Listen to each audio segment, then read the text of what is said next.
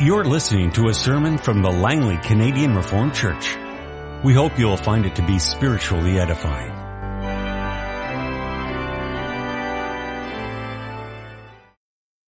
Congregation, I now invite you to open God's Word. We'll read together from the Gospel according to John, chapter 15. I am the true vine, and my Father is the gardener. He cuts off every branch in me that bears no fruit, while every branch that does bear fruit, he prunes, so that it will be even more fruitful. You are already clean because of the word I have spoken to you. Remain in me and I'll remain in you. No branch can bear fruit by itself. It must remain in the vine. Neither can you bear fruit unless you remain in me. I am the vine, you are the branches. If a man remains in me and I in him, he will bear much fruit. Apart from me, you can do nothing. If anyone does not remain in me, he is like a branch that is thrown away and withers. Such branches are picked up, thrown into the fire, and burned. If you remain in me and my words remain in you, ask whatever you wish, and it will be given you. This is to my Father's glory, that you bear much fruit, showing yourselves to be my disciples. As the Father has loved me, so have I loved you. Now remain in my love. If you obey my commands, you will remain in my love, just as I have obeyed my Father's commands and remain in his love. I have told you this so that my joy may be in you and that your joy may be complete. My command is this, love each other as I have loved you. Greater love has no one than this, that he lay down his life for his friends. You are my friends. If you do what I command, I no longer call you servants because a servant does not know his master's business. Instead, I've called you friends. For everything that I have learned from my father, I have made known to you. You did not choose me, but I chose you and appointed you to go and bear fruit, fruit that will last. Then the Father will give you whatever you ask in my name. This is my command. Love each other. If the world hates you, keep in mind that it hated me first. If you belong to the world, you, it would love you as its own. As it is, you do not belong to the world, but I have chosen you out of the world. That is why the world hates you. Remember the words I spoke to you. No servant is greater than his master. If they persecuted me, they will persecute you also. If they obeyed my teaching, they will obey yours also. They will treat you this way because of my name. For they do not know the one who sent me.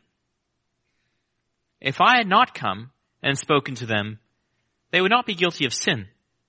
Now, however, they have no excuse for their sin. He who hates me hates my Father as well. If I had not done among them what no one else did, they would not be guilty of sin. But now they have seen these miracles, and yet they have hated both me and my Father. But this is to fulfill what's written in their law. They hated me without reason. When the counselor comes, whom I send to you from the Father, the Spirit of truth who goes out from the Father, he will testify about me. And you also must testify, for you have been with me from the beginning. The text for this sermon this afternoon is from the book of 1 John, chapter 3, the verses 11 through 18. This is the message you heard from the beginning. We should love one another. Do not be like Cain who belonged to the evil one and murdered his brother. And why did he murder him? Because his own actions were evil and his brothers were righteous. Do not be surprised, my brothers, if the world hates you. We know we have passed from death to life because we love our brothers. Anyone who does not love remains in death. Anyone who hates his brother is a murderer, and you know that no murderer has eternal life in him. This is how we know what love is. Jesus Christ laid down his life for us, and we ought to lay down our lives for our brothers. If anyone has material possessions and sees his brother in need, but has no pity on him, how can the love of God be in him? Dear children, let us not love with words or tongue, but with actions and in truth. Congregation of our Lord Jesus Christ, just prior to the passage that we just read, John writes a very curious statement. He writes in verse 7, Dear children, let not anyone lead you astray. He who does what is right is righteous, just as he is righteous. He who does what is sinful is of the devil. Verse 7 and 8. He who does what is right is righteous. He who does what is sinful is of the devil. He says, don't let anyone lead you astray about that. When you think about that, that it's a bit curious that he would have to say that.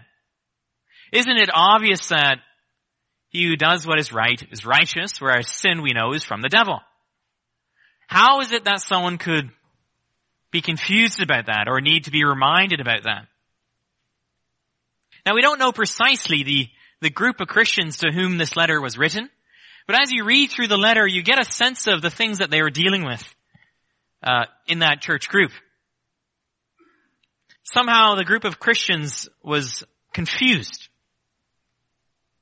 A set of ideas had come into the church. There were teachers who were actively trying to lead them astray. And although they referred to themselves as Christians, they denied that Jesus was the Christ. John says in 222, who is a liar? It is a man who denies that Jesus is the Christ. They denied that Jesus had come into the flesh. John 4, or 1 John 4 verse 2, this is how you can recognize the Spirit of God. Every spirit that acknowledges that Jesus Christ has come into the flesh is from God. But every spirit that does not acknowledge Jesus is not from God. Now reading this, many scholars believe that what we find in 1 John is a, an early form of a philosophical system called Gnosticism. Gnosticism, among other things, held that, that physical things were inherently weak or sinful and that, that spiritual things were good. So therefore to them it wouldn't make sense for the Lord Jesus to take on a physical body as he did. There also was groups who who taught that salvation didn't come from repentance and forgiveness of sins in Jesus Christ, but rep- salvation actually came through this, this esoteric knowledge that a person could achieve. So they claimed that they had insight into things that no one else did.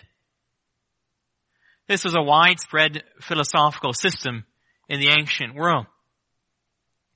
It seems like in 1 John, these super Christians began to make others feel inferior, feel threatened, question, question their own salvation, question whether they themselves were good enough.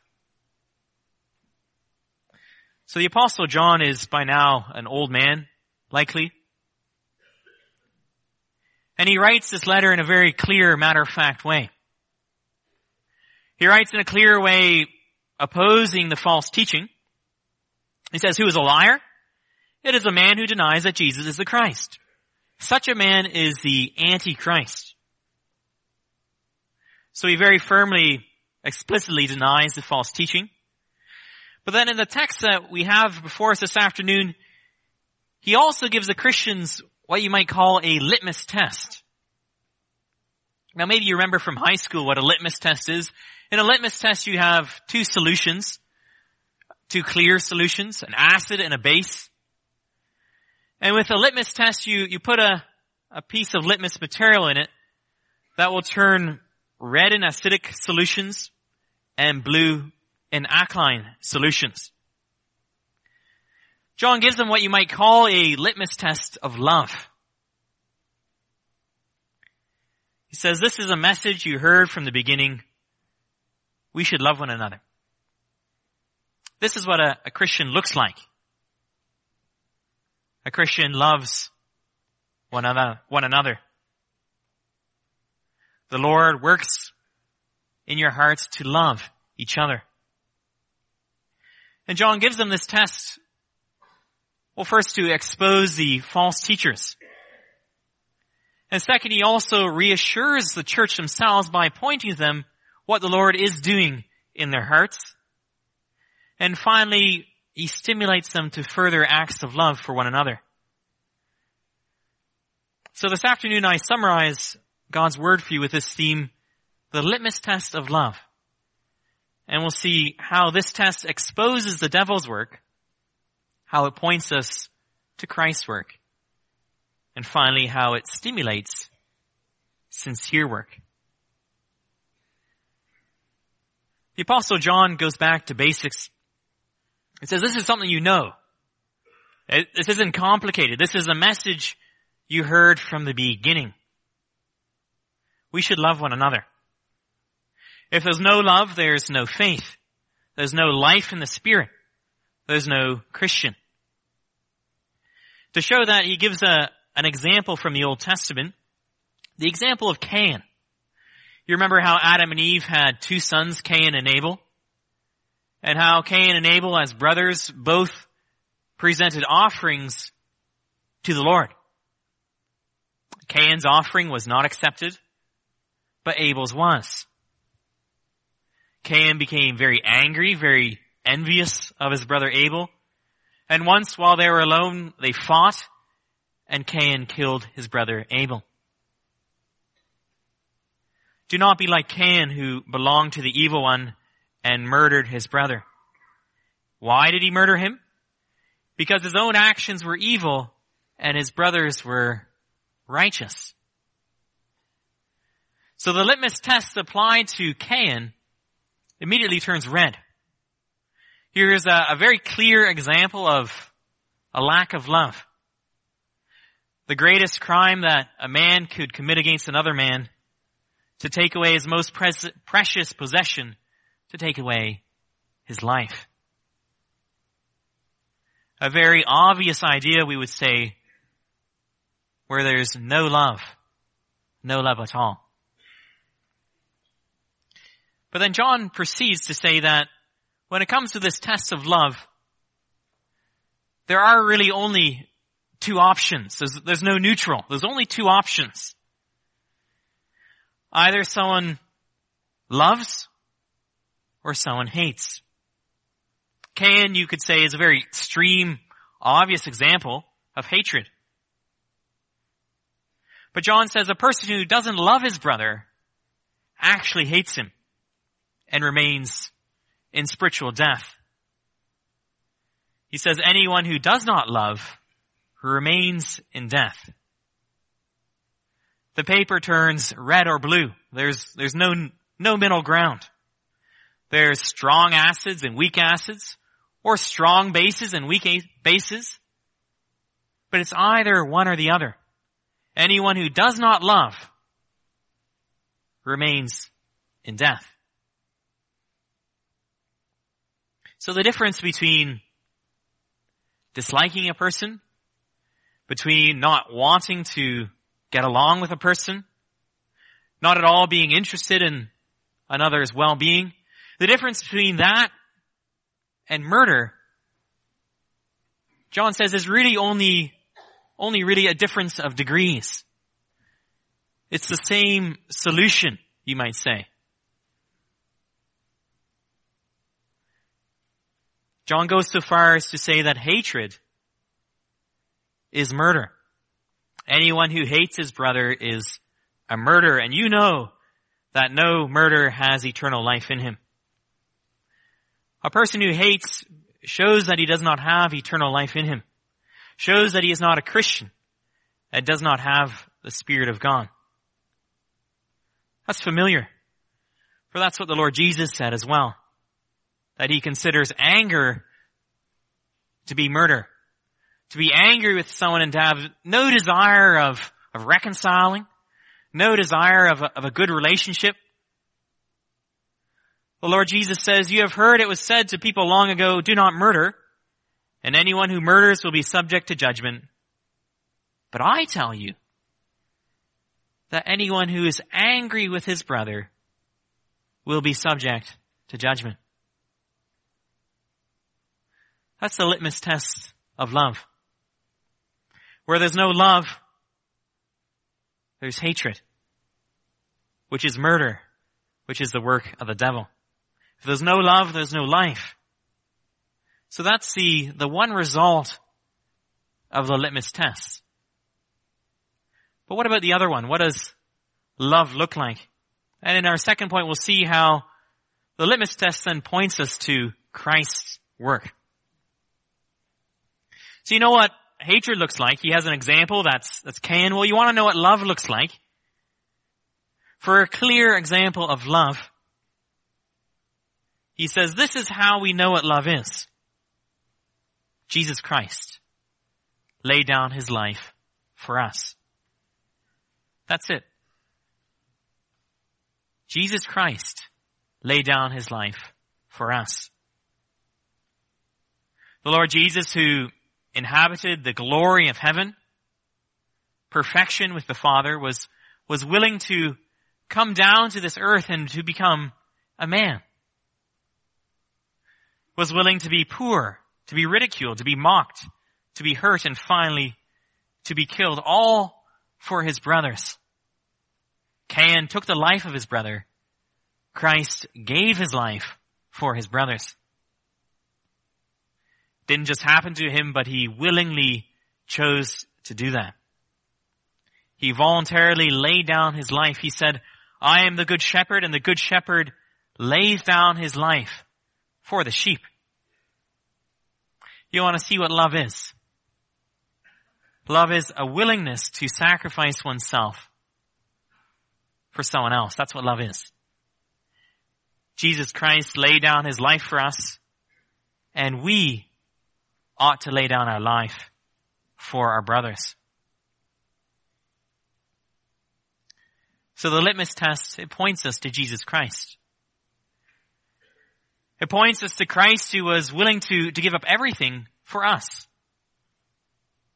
That in Christ all our sins, all our weaknesses, all the ugliness of our life is, is washed away and we have a new life. He washes away our hatred and anger to make us new people. The Lord did this. He sacrificed himself for us not because we are so worthy either. Not because we deserved for him to do that. The apostle Paul in Romans 5 says the following, you see, at just the right time, when we are still powerless, Christ died for the ungodly. Very rarely will anyone die for a righteous man, though for a good man someone might possibly dare to die. But God demonstrates His own love for us in this, while we are still sinners. Christ died for us while we are still sinners. Christ gave it all up for us. So that we, we would not have to be punished for our sins. So that we would not have to suffer eternal death. So that we would pass from death to life. That's the message of the gospel. The good news of Jesus Christ. And when we hear that, and when we believe that, then that changes your life. The Spirit works in your heart so that you believe and that you're, you're saved.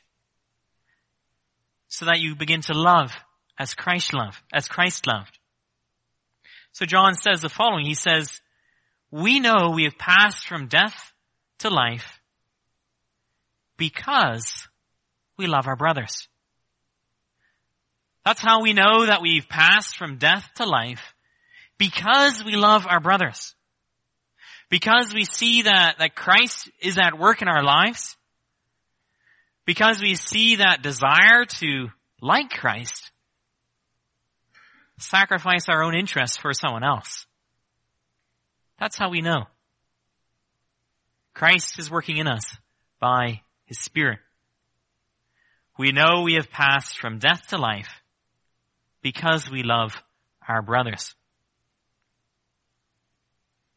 Our Heidelberg Catechism in Lord's Day 32 says something similar. In Lord's Day 32, we ask the question, well, why should we do good works? Why should we do good things for other people? We know we're saved by grace. We know it's none of our own merits. It's all Christ. Why, why do good works? And the answer is because God is working in your life by His Spirit. It says, because Christ having redeemed us by His blood, also renews us, makes us new. Also renews us by His Holy Spirit to be His image. So that with our whole life, we may show ourselves thankful to God for His benefits. It says further, so that we ourselves may be assured of our faith by its fruits. A tree is known by its fruits. When we see the fruits of Christ working in our life,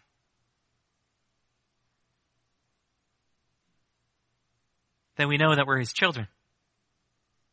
John says that this is the command, love one another. He says, see the work of Christ in your life. You see, the Christians to whom John was writing, they had doubts about that.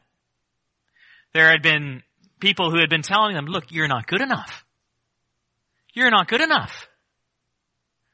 People who had been leading them to, to even doubt that they had the Spirit of God. You read that in chapter 2 verse 26. People who led them to doubt whether they themselves had the Spirit. And so John in this passage very plainly sets it straight, says, honestly, a tree is known by its fruits.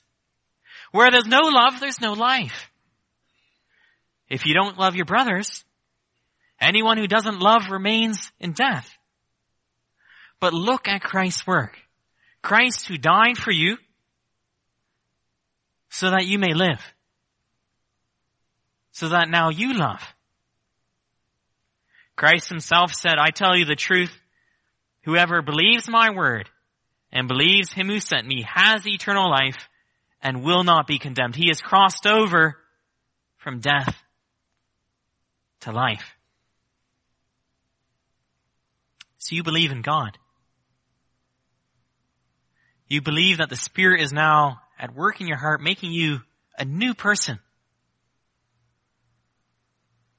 John says this not simply to, to puff people up, not to make them be proud, but simply to point them to Christ's work in their life to give them assurance of their faith.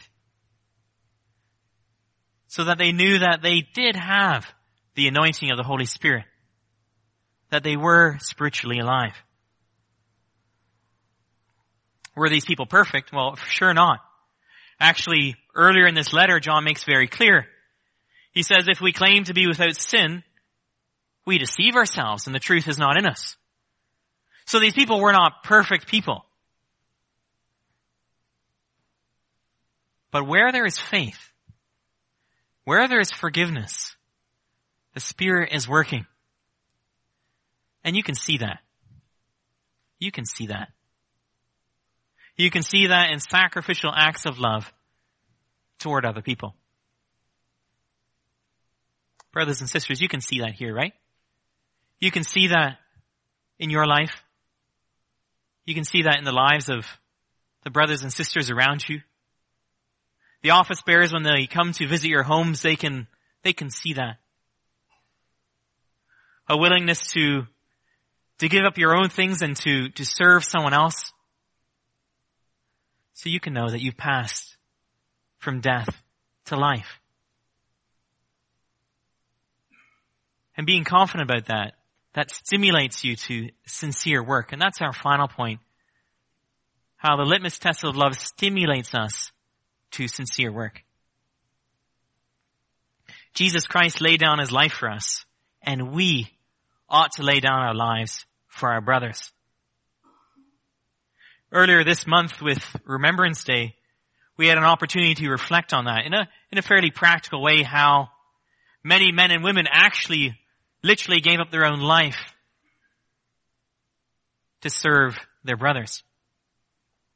In the First and Second World War, in the Second World War, you had the, the aggressive Nazi regime in Germany. Adolf Hitler's goal, which was to to set up a, a regime that would last a thousand years, to dominate the world, to do that through a series of cruel concentration camps and death camps. At that time, many soldiers also, our fellow countrymen in Canada, answered the call to, to fight for freedom. And many gave up their own lives for their brothers. Now when you reflected on that, as we do, we like to think that we also would be willing, willing to make such a sacrifice. That if it came to that, we would be willing to rise to the occasion and lay down our life for our brothers. What a noble, courageous thing to do. And yet, directly after the Holy Spirit says that, he brings it, he brings it right down to a very practical, everyday example. In case our minds are, are overcome with the sound of the beating of the drums and the, the playing of the last post, the Holy Spirit brings it right down to, to every day. He says in verse 17, if anyone has material possessions and sees his brother in need but has no pity on him, how can the love of God be in him? What is sincere love? Sincere love is to use your life to serve others. It is to live for each other. That's what the Lord calls you to do, congregation, to live. To live for one another. And the Holy Spirit gives us in this text a fairly down to earth example a fairly prosaic everyday thing. If anyone has material possessions and sees his brother in need but has no pity on him, how can the love of God be in him?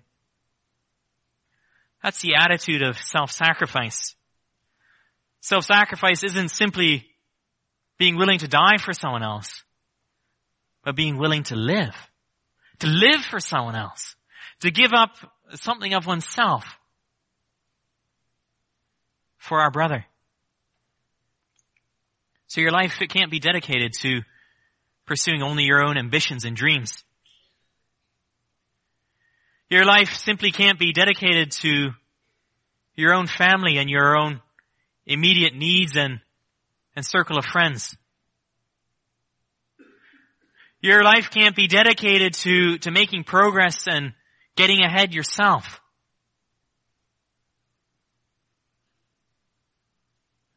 Now we need to look out and see the needs of a brother or a sister. If you look closely at our text, you see a very interesting feature here. How when he talks about brothers, it goes from a plural, brothers, to a singular, brother. He says, we ought to lay down our lives for our brothers. If anyone has material possessions and sees his brother in need. So he says, don't just think about people in general, about, about brothers, but think about individuals. Because in some ways it's so easy for us to say, yeah, of course I love people. Of course I love God's people. Of course I'm willing to, to serve. It's in a way easy to love people in general. But the Holy Spirit says, think about your brother. Think about someone in particular. How do you love him? Your brother who is not always as lovable. Just like you are not always as lovable. How do you love him? To be specific. Specific in how we love. Now you or I may not at any point be required to give up our life for the greater good. But we are required to give up time, to give up energy, to give up opportunities, to give up money, to give up holidays, to give things up to, to be a person who serves and lays down his life for his brother. Now that's a very, a very high standard that this text gives, is it not? A very high standard. We also know that being a doormat for someone else is not actually helping them. We also know that throwing money at any and every cause is not helpful either. We also know that working so hard that you have a nervous breakdown in the end isn't helpful for anyone either. The Bible, the Bible gives us a lot of wisdom on how we serve and how we work and how we help others. But the principle, the principle is the same. We ought to lay down our lives for our brothers. Our text gives one example. It gives a financial example. And that's a good example. The Lord says wherever our, our treasure is, that's where our heart is. The things that we spend our money on, our homes, our vehicles, our work, those are things that are important to us. So the things we spend our money on is a good barometer of, of where our heart is. But this text doesn't want to restrict it to that, obviously. But wants us to see our brother to see the needs of someone else who is lonely and could use a friend, who is discouraged and could use a listening ear, who could use a practical help. How can you help another Christian become more content with their life? How can you help a classmate at school struggling to fit in? How can you warn someone who's walking on a path that, that is not leading them to a good place? Warn them to, to turn back. How can you help a brother or a sister grow to have a, a more stable, joyful marriage? The text asks you to see your brother, to have compassion and to help.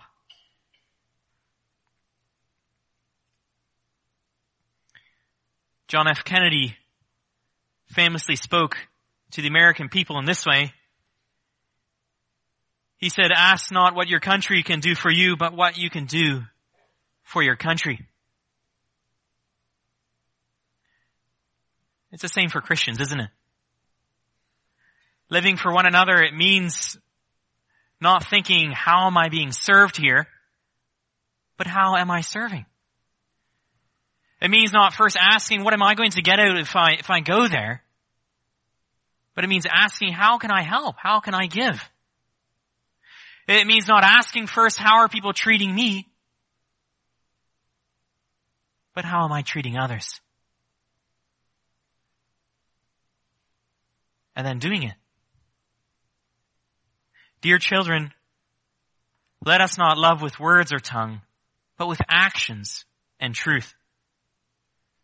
The proof, they say, is in the pudding. Do we love? Is it real? Does it show in, in actions? For Christ, our Lord Jesus Christ, didn't just think nice thoughts about you from heaven. Our Lord didn't just say nice things to us from heaven, but He came down to this earth He came down to this earth even when we did not deserve it. Actually, especially because we didn't deserve it.